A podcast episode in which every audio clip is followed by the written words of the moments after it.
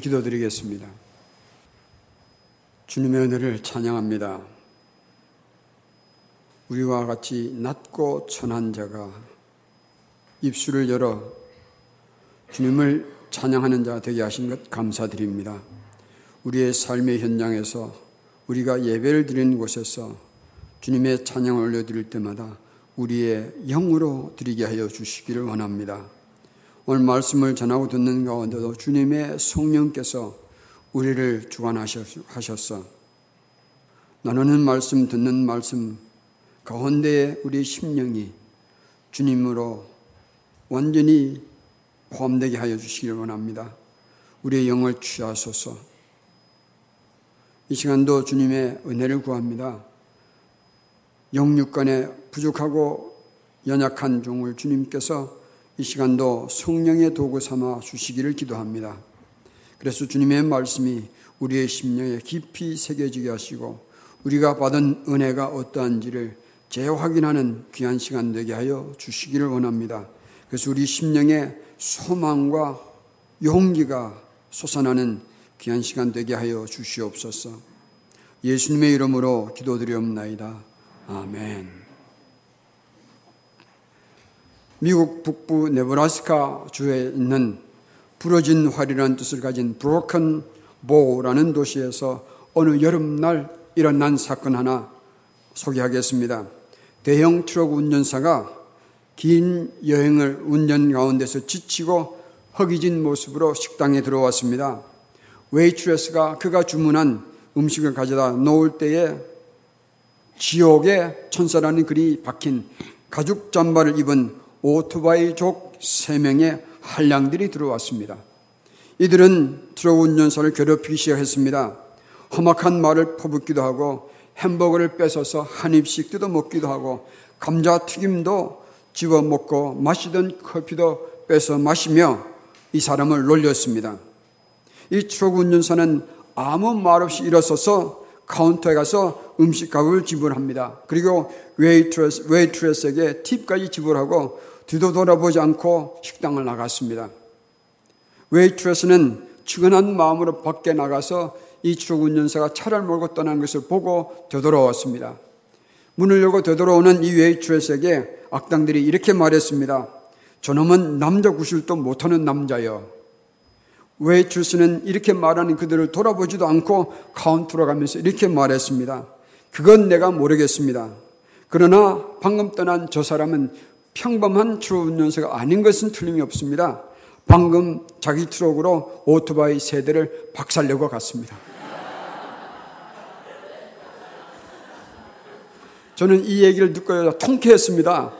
그러면서 생각해 보았습니다. 왜 우리는 이런, 우리는 이런 얘기를 들으면 통쾌하게 여기는가? 첫째는 뜻밖의 반전이 우리를 통쾌하게 만들어요. 그러죠? 두 번째는 부당하게 약, 약자를 괴롭히는 악당들을 통쾌하게 보복하는 것이 신납니다. 그래서 통쾌함을 느끼는 것 같아요. 그러나 이것은 여러분 보복이지 이건 공의가 아니에요. 먼저 공의에 대해서 몇 가지 한번 정리해 보도록 하겠습니다. 공의는 공의는 세 가지 중요한 요소를 포함합니다. 공평과 정의와 심판이에요. 첫 번째 공의의 요소는 공평, 공평입니다. 공평하다는 것은 모든 사람들이 동등한 권리를 가지며 누린다는 것을 의미합니다. 공의는 편견이나 치우침이 없어야 하는 것입니다. 두 번째 중요한 요소는 정의, 정의입니다. 정의는 선과 악을 분별합니다. 정의는 선의 실행이요, 분리는 선의 역행입니다. 뒤집어 얘기한다면 분리는 악의 실행이요, 정의는 악의 역행이에요. 그러나 공평하지 않는 정의도 정의는 아닙니다. 그러므로 공의는 공평과 정의를 동시에 만족해야 하는 것입니다. 이것이 공의예요. 공의의 세 번째 요소는 심판입니다. 공의를 파괴하는 것은 불의에, 불의예요. 공의는 불의를 용납할 수 없습니다. 그러므로 공의를 파괴시키는 그 어떤 것도 공의는 용납할 수가 없습니다. 그러므로 불의는 공의의 심판을 받아야만 공의가 세워지는 것이죠. 공의는 그래서 불공평한 것과 불의를 심판하는 것이 공의입니다. 여러분 나라와 민족과 인류가 심지어는 개개인의 삶에서도 공의를 외치지 않습니까? 불공평하다 이것이 요즘 많이 들리는 소리예요. 우리 아이들도 키우다 보면 It's not fair. 조금 부당한 대우가 받았다 생각하면 공평하지 않다는 표현을 씁니다.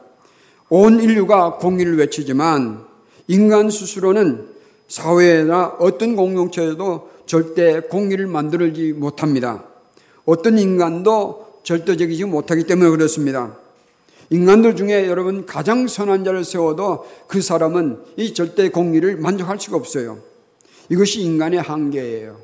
그러므로 인간 스스로는 이 세상을 낙원화 시킬 수는 절대 없습니다. 그런데 하나님의 공의와 하나님의 사랑은 어떤 것인가 이해해 보도록 하겠습니다. 공의와 사랑의 관계를 정리하는 것은 결코 쉽지 않습니다. 그러나 몇 가지 상관 관계를 통해서 한번 이해하도록 해보겠습니다. 공의가 결핍된 사랑은 완전한 사랑일 수 없습니다. 그리고 사랑이 결핍된 공의는 사랑이 결핍된 공의는 분리의 수단이 될 수가 있습니다. 그러므로 완전한 공의와 완전한 사랑이 어울려져야 공의는 완전할 것이요 사랑도 완전해진다고 말할 수 있겠습니다. 완전한 공의, 완전한 사랑은 완전한 존재만이 완전한 조화를 이룰 수 있을 거예요. 그러므로 이렇게 말씀드릴 수 있겠습니다. 완전한 공의와 완전한 사랑은 오직 완전하신 하나님만이 소유하실 수 있고 조화를 이룰 수 있을 겁니다. 하나님의 공유는 하나님의 성품과 직접적인 관계가 있습니다. 하나님은 공유로우신 분이에요. 하나님의 공유는 어느 정도 공유로울까요? 우리 시편 33편 5절을 한번 보겠습니다. 시편 33편 5절입니다. 그는 공의와 정의를 사랑하시며 세상에는 여호와의 인자심이 충만하도다. 여기에 세 단어가 중요한 단어가 나옵니다. 공의와 정의와 인자심입니다. 하느님은 공의를 어느 정도 좋아하실까요? 본문을 보면 하나님은 공의를 사랑하신다고 할 정도로 공의로우세요. 이것은 쉽게 정리하면 이런 말이 될 것입니다. 하나님은 전적으로 공의로우신 분이라는 것을 의미합니다. 첫째로 하나님은 전적으로 공평하세요. 둘째는 하나님은 전적으로 정의로우신 분이에요. 세 번째 하나님의 심판은 전적으로 공의롭습니다. 이것은 또 몇 가지 진실을 우리에게 말려줍니다. 첫째는 하나님은 불공평한 것을 절대 용납하지 않으세요. 두 번째는 하나님은 불의를 용납하지도 않으십니다. 세 번째는 하나님은 불의를 심판하시는 분이에요. 그런데 성경은 또한 하나님은 사랑이라고 말합니다. 요한일서 4장 8절 보면 사랑하지 아니하는 자는 하나님을 알지 못하니 이는 하나님은 사랑이시니라 라고 말하고 있습니다. 하나님이 사랑이라는 것도 하나님의 성품 중에 성품 중에 하나입니다. 그렇다면 하나님의 사랑도 절대적이어야 하는 것입니다. 하나님의 공의도 절대적이라고 말할 수 있는 것처럼 하나님의 사랑이라고 말할 때 하나님의 사랑은 절대적인 사랑이라고 말해야 할 수 있어야 할 것입니다. 하나님은 절대 공의와 하나님의 절대 사랑을 절대적인 조화를 이룬다는 것은 우리의 생각과 논리로는 이해하기가 쉽지 않아요. 하나님의 나라와 하나님의 공의를 함께 정리하며 공의에 대해서 작은 부분이라도 이해하는 시간을 가져보도록 하겠습니다. 하나님의 나라와 하나님의 공의. 근간 무서운 사건들이 우리의 마음을 아프게 합니다. 제주도 올레길에서 젊은 여성을 비참하게 살해한 사건, 등교하던 초등학생을 한 마을에 사는 아저씨가 살해한 사건, 의사가 내연녀를 살해하고 시체를 유기하는 것, 비인격적인 폭력을 견디다 못해 자기의 생명을 스스로 끊어야 했던 어린 생명들. 정치인들은 그러나 자기들 이득을 챙기기 바빠서 이런 사회 정의에는 관심도 기울이지 않는 이 정치계의 풍조. 집단 성 폭력을 당하고 진이겨진 인생을 숨어서 살아가야 하는데 반해서 가해자들은 뻔뻔스럽도록 당당하게 살아가는 세상. 그런 와중에서 무참하게 짓밟히고 살해당한 아이의 아버지의 절규. 이것은 우리의 마음을 아프게 하는 것입니다. 공의가 없는 사회는 이런 아픔들로 채워지는 것이에요. 공의가 없는 사회는 공동체가 반드시 필요로 하는 세 가지가 없고 반대로 공의가 세워지는 사회는 그 세 가지를 보장합니다. 첫째는 공의가 세워지지 않는 공동체는 신뢰가 없습니다. 믿을 수가 없다는 말이죠. 공의가 이루어지지 않는 사회는 믿을 수가 없어요. 반대로 공의가 세워지는 공동체는 믿을 수가 있습니다. 안전이 보장됩니다. 잠문서 14장 34절 제가 읽어보겠습니다. 공의는 나라를 영화롭게 하고 죄는 백성을 욕되게 하느니라. 공의가 있어야 백성이 사는 것이죠. 두 번째는 공의가 세워지지 않는 공동체는 소망이 없습니다. 소망은 미래를 말합니다.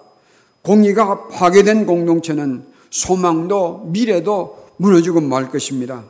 반대로 공의가 세워지는 공동체는 소망이 있습니다. 미래가 있다는 얘기죠. 내일의 안전이 보장된다는 것을 의미합니다. 잠언서 12장 28절에 보면 공의로운 길에는 생명이 있나니 그 길에는 사망이 없느니라 라고 말했습니다. 잠언서 12장 28절입니다. 세 번째로 공의가 세우지 않는 공동체는 질서가 있을 수가 없습니다. 공정한 심판이, 심판이 세워지지 않으면 공동체는 혼란으로 무질서로 무너지게 되어 있습니다. 불안과 공포가 자라며 질서는 파괴되고 내일의 안전이 보장되지 않아서 그 사회는 늘 불안한 사회가 될 것입니다.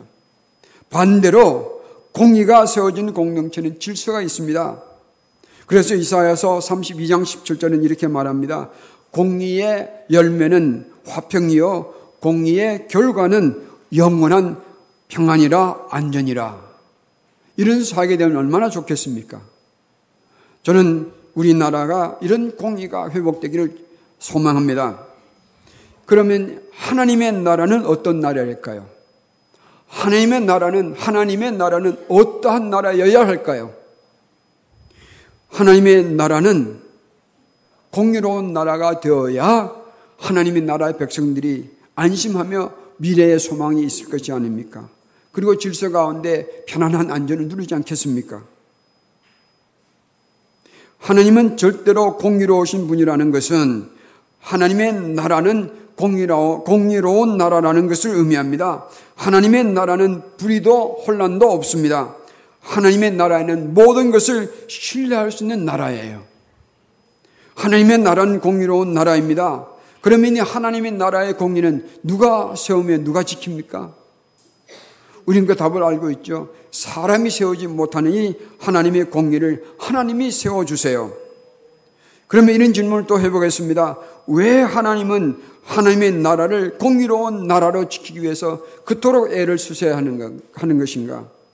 그냥 너들끼리 잘 살라고, 살라고 내두시면 편하실 텐데 왜 그런지 아십니까?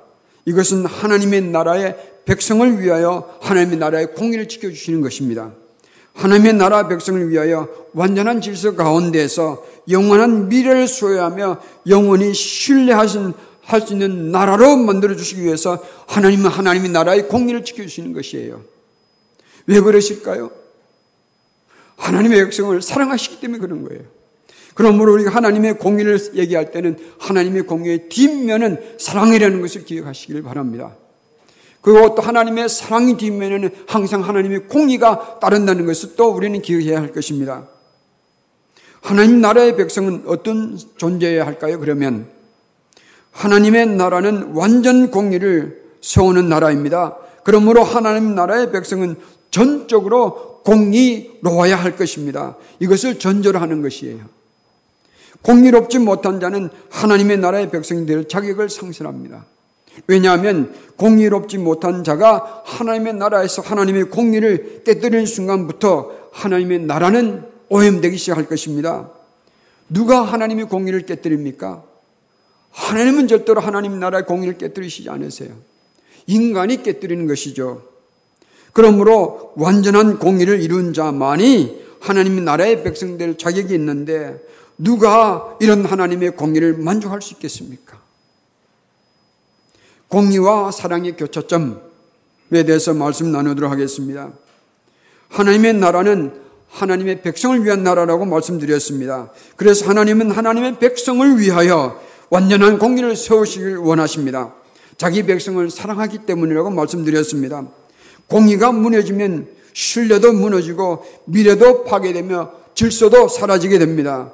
그러므로 믿을 수가 없는 나라, 미래가 없는 나라, 무질서로 혼란으로 망하는 나라가 되는 것을 하나님은 절대로 원치 않으세요. 하나님은 그러므로 하나님의 나라의 공리를 세우는 것은 자기 백성들을 사랑하기 때문에 지키시는 것을 우리는 잊지 마십시다. 그러나 인간이 하나님의 공의를 만족시킬 수는 없다는 것을 우리는 잘 알고 있습니다. 이 문제를 어떻게 해결할 것인가? 하나님은 오묘하시고 신비한 지혜로 이 문제를 해결하셨습니다. 몇 가지 성경 구절 찾아보도록 하겠습니다. 이사야서 32장 1절입니다. 이사야서 32장 1절입니다. 같이 한번 읽겠습니다. 보라 장차 한 왕이 공의로 통치할 것이요 방백들이 정의로 다스릴 것이며 여기에 보라 장차 한 왕은 누구를 의미할까요? 메시아로 오신 예수님을 얘기합니다. 그분은 오시면 공의로 통치하신다고 그래요. 예수님은 공의로 오신 분이니까 우리는 전적으로 그분을 믿을 수가 있습니다. 이사야서 51장 5절을 보겠습니다. 51장 5절입니다. 이사야서 51장 5절입니다.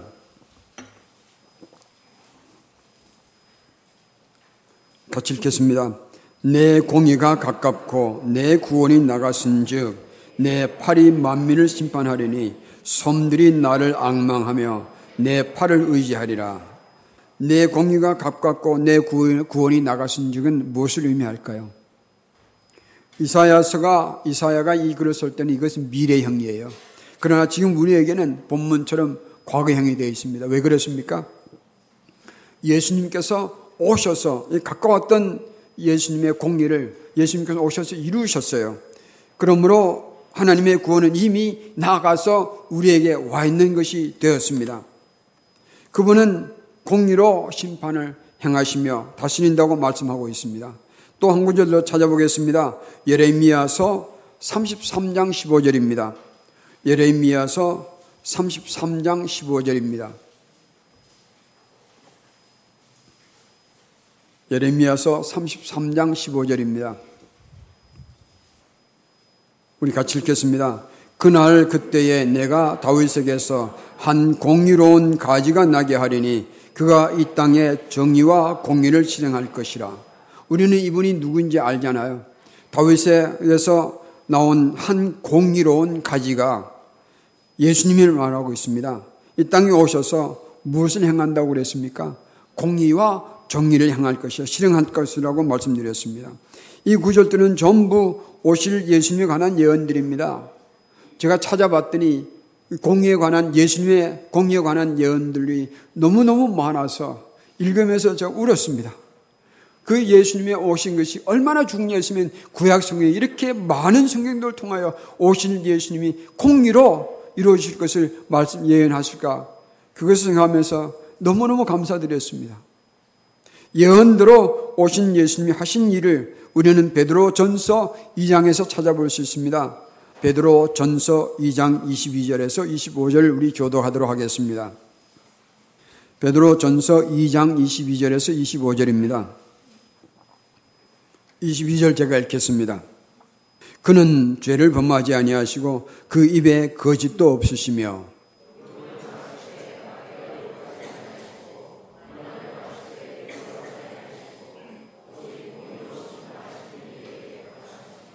친히 나무에 달려 그 몸으로 우리 죄를 담당하셨으니 이는 우리로 죄에 대하여 죽고 의에 대하여 살게 하려 하심이라 그가 채찍에 맞음으로 너희는 나음을 얻었나니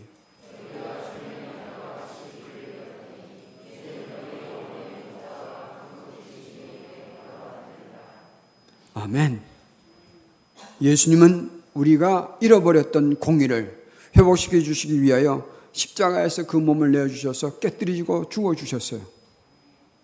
이 구절들은 전부 예수님에 대한 예언들입니다. 하나님의 공의와 하나님의 사랑이 만나는 교차점이 공의를 실행하신 예수님의 십자가예요. 하나님의 공의로 죄인을 심판하셔야 합니다. 죄인 대신에 성자 예수님이 우리의 공의가 되어 주셔서 우리를 대신해 죽어 주신 것이 예수님의 십자가입니다. 그러므로 하나님의 공의와 하나님의 사랑이 만나는 교차점이 예수님의 십자가예요. 어느 어머니가 나폴레옹 대제에게 찾아와서 자신의 아들을 용서해 달라고 간청하였습니다. 황제는 이번이 아들의 두 번째 범죄라면서 그는 사형을 받아야 마땅하다고 거절합니다. 그러나 어머니는 간주, 강구합니다. 저는 정의를 요구하는 것이 아닙니다. 자비를 구합니다. 라고 간청했습니다. 황제는 여인에게 아들은 자비조차 받을 자격이 없다고 말했습니다.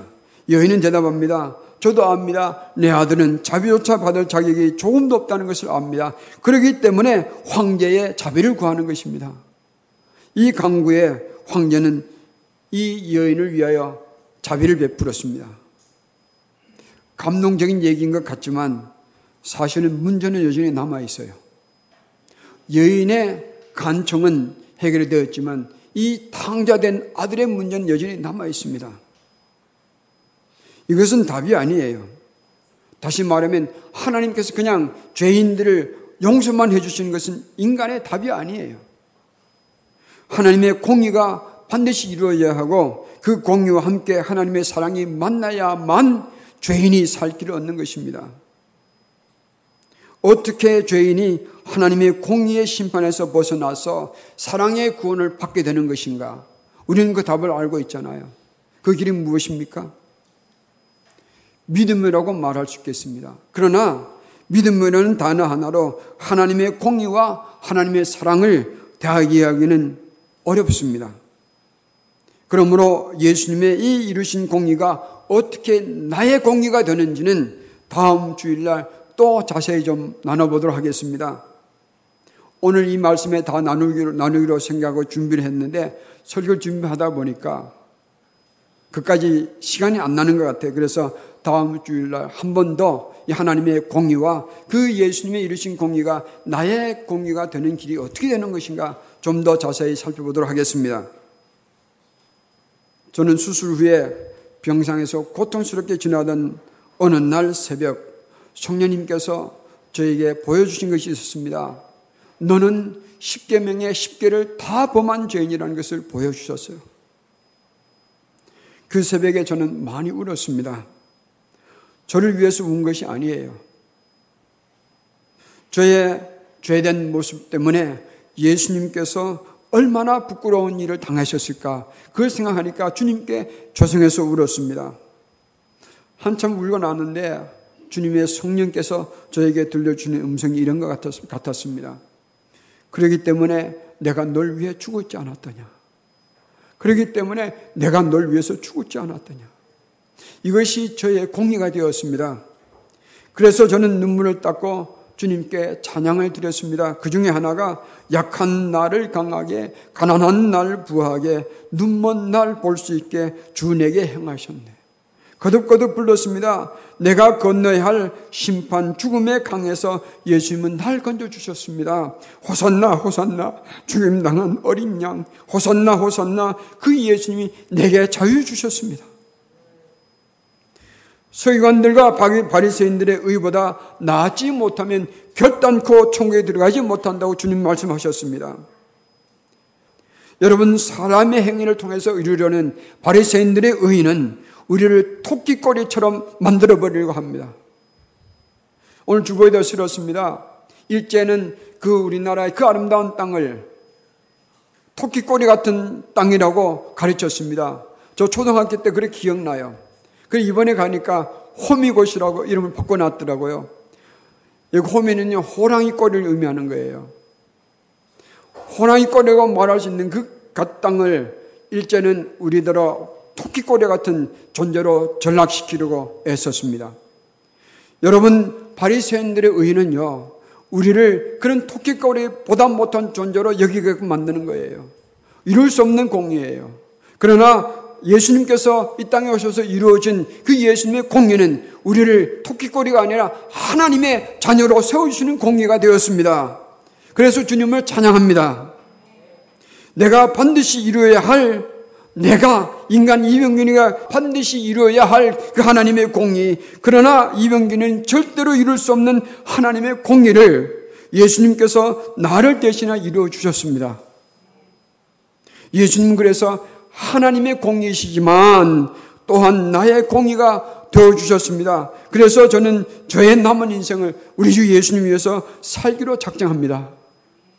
나의 공의가 되신 예수님 사랑합니다. 나의 공의가 되어 주신 예수님 경배합니다. 나의 영원한 공의신 예수님이여 내 삶을 주님께 드립니다.